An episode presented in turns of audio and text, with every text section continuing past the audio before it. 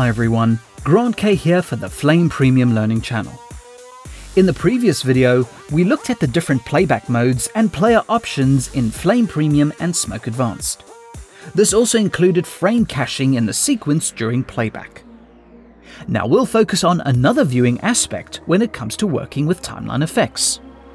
I am referring to contextual viewing when working inside a timeline effects. This is a crucial functionality to know so you can keep track of the overall results in the sequence when you make changes inside a timeline effects.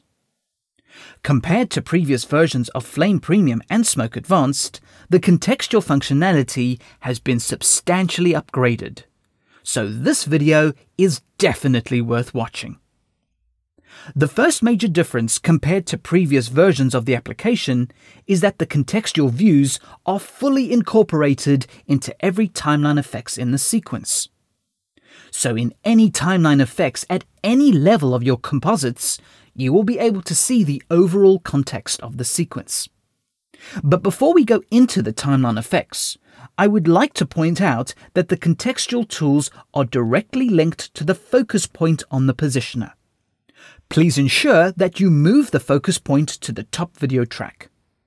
Whichever track the focus point is moved to will be recognized as the primary track. You can also identify the primary track by the P symbol located next to the track in the patch panel.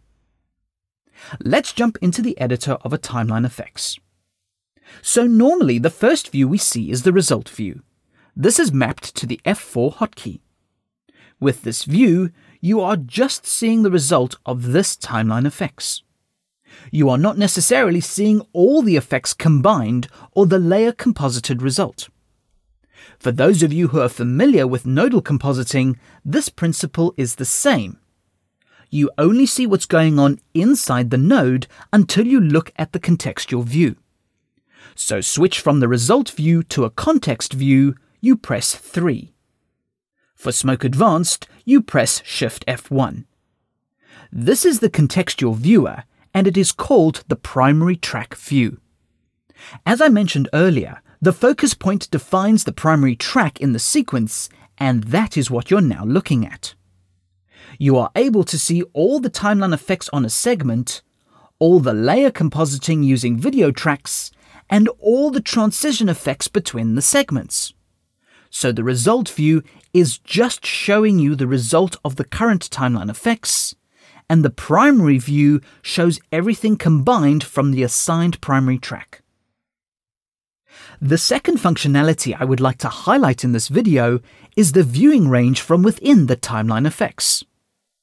I am referring to the range of frames that are currently visible in the time bar that you can scrub to view your effect so by default, you are looking at the segment range. Like previous versions of Flame Premium and Smoke Advanced, you are only viewing the footage between the first and last frame of the media used in the sequence. Opening the Options pull-down menu, you can switch from Segment Range to Media Range. The media range in the time bar shows the entire range of the frames for the source media used in the current segment. The markers in the time bar represent the first and last frame of the source used in the sequence. The area outside of the markers is the extra source media that is not being used in the sequence.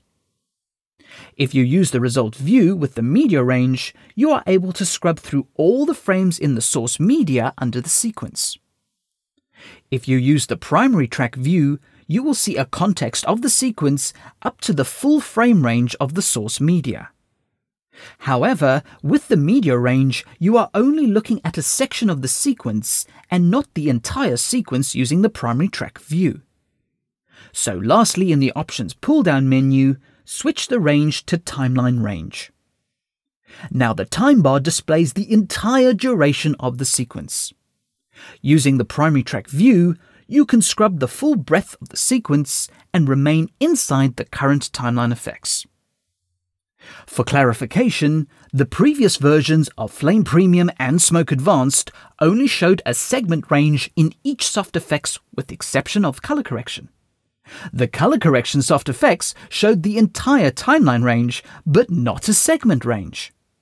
So these changes in the contextual tools have been ensured that you can now see every frame range in every timeline effects.